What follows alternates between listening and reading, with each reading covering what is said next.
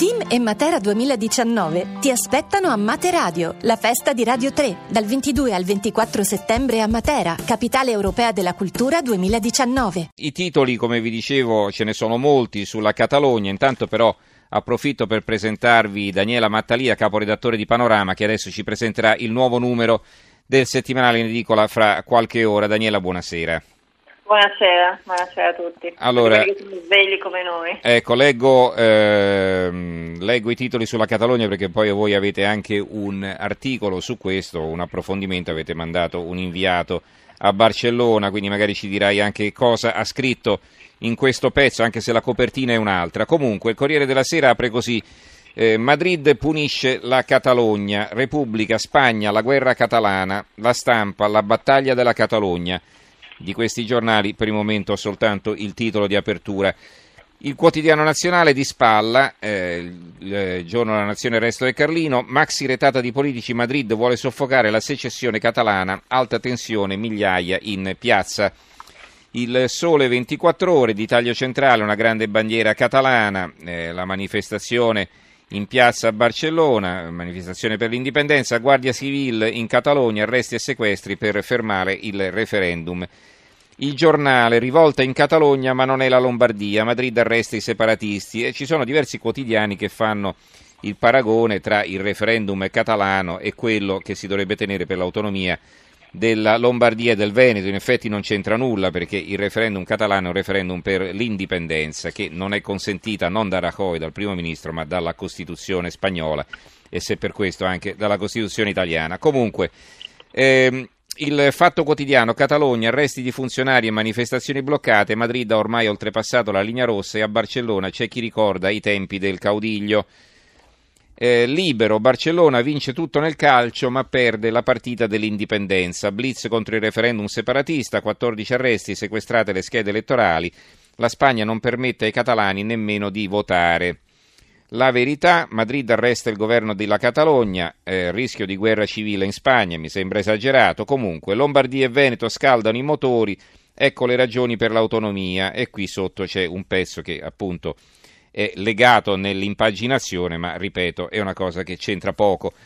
Il Secolo diciannove, Catalogna ha manettato il voto, blitz della Guardia Civile, arrestati quattordici alti dirigenti del governo locale, Madrid contro il referendum, a Barcellona migliaia in piazza per la protesta, voglia di autonomia ma nessun parallelo con Veneto e Liguria, è l'analisi di Lorenzo Cuocolo. Il Foglio, infine, Tre arre- tra arresti e cortei, com'è che la crisi catalana è finita in un vicolo cieco, e eh, un approfondimento, vi leggo qualche stralcio. Mariano Rajoy, primo ministro spagnolo, è conosciuto per essere uno stratega che gioca sui tempi lunghi, anche davanti alla sfida del secessionismo catalano, ormai la più grave dalla cri- crisi politica della storia democratica del paese. Rajoy finora aveva adottato una strategia del lento strangolamento: togliere agli organizzatori del referendum del primo ottobre l'aria per respirare, sequestrando le schede elettorali, sottraendo ai catalani l'autonomia finanziaria, terrorizzando gli amministratori locali con lo spauracchio di ingiunzioni giudiziarie. Per questo tutti si sono stupiti quando quella che fino a quel momento era stata una partita a scacchi tra il governo de Madrid e il governo di Barcellona si è trasformato in rissa. La Guardia Civile spagnola e ieri mattina ha fatto irruzione nel Palau della Generalitat, sede del governo catalano, e in altri palazzi amministrativi, e ha arrestato quattordici persone, in gran parte funzionari coinvolti nell'organizzazione del referendum. Ha inoltre sequestrato dieci milioni di schede elettorali e altro materiale referendario come cartelle e registri. L'ordine degli arresti, scrive più avanti qui l'articolista che non si firma, non viene direttamente da Rajoy, come hanno detto i leader separatisti. Le loro conseguenze sul lungo termine però riguarderanno direttamente il governo e forse la tenuta del sistema spagnolo. Perché? Perché l'ordine, come vi dicevo, è arrivato da un magistrato. Va bene, allora siamo alla presentazione del nuovo numero di Panorama, incominceremo adesso, magari proseguiremo dopo. Intanto vi leggo la eh, copertina. Generazione No Limis, si vede un signore di una certa età che si butta col paracadute. Terza età una volta significava l'inizio del declino, oggi che i longevi sono sempre di più può diventare un'attraente occasione per rimanere al centro dei giochi. Ecco come e perché. Allora, come e perché questa copertina, eh, Daniela? Ho scelto di dedicare la copertina a quelli che abbiamo chiamato eh, i nuovi, i, i giovani vecchi, i nuovi vecchi.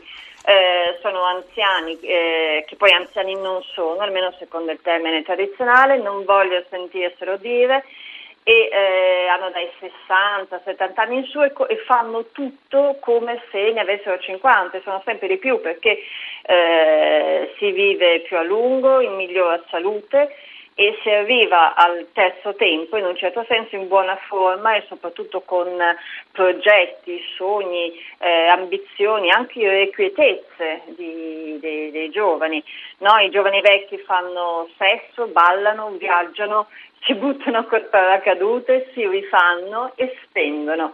E proprio perché sono eh, così dinamici e attivi e sono diventati, stanno diventando sempre di più il nuovo target di mercato delle, delle aziende, no? Sono un business, i, i new old.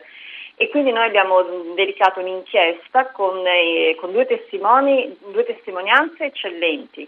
Eh, Bruno Vespa e Mara Maionchi, che hanno la grinta di due trentenni.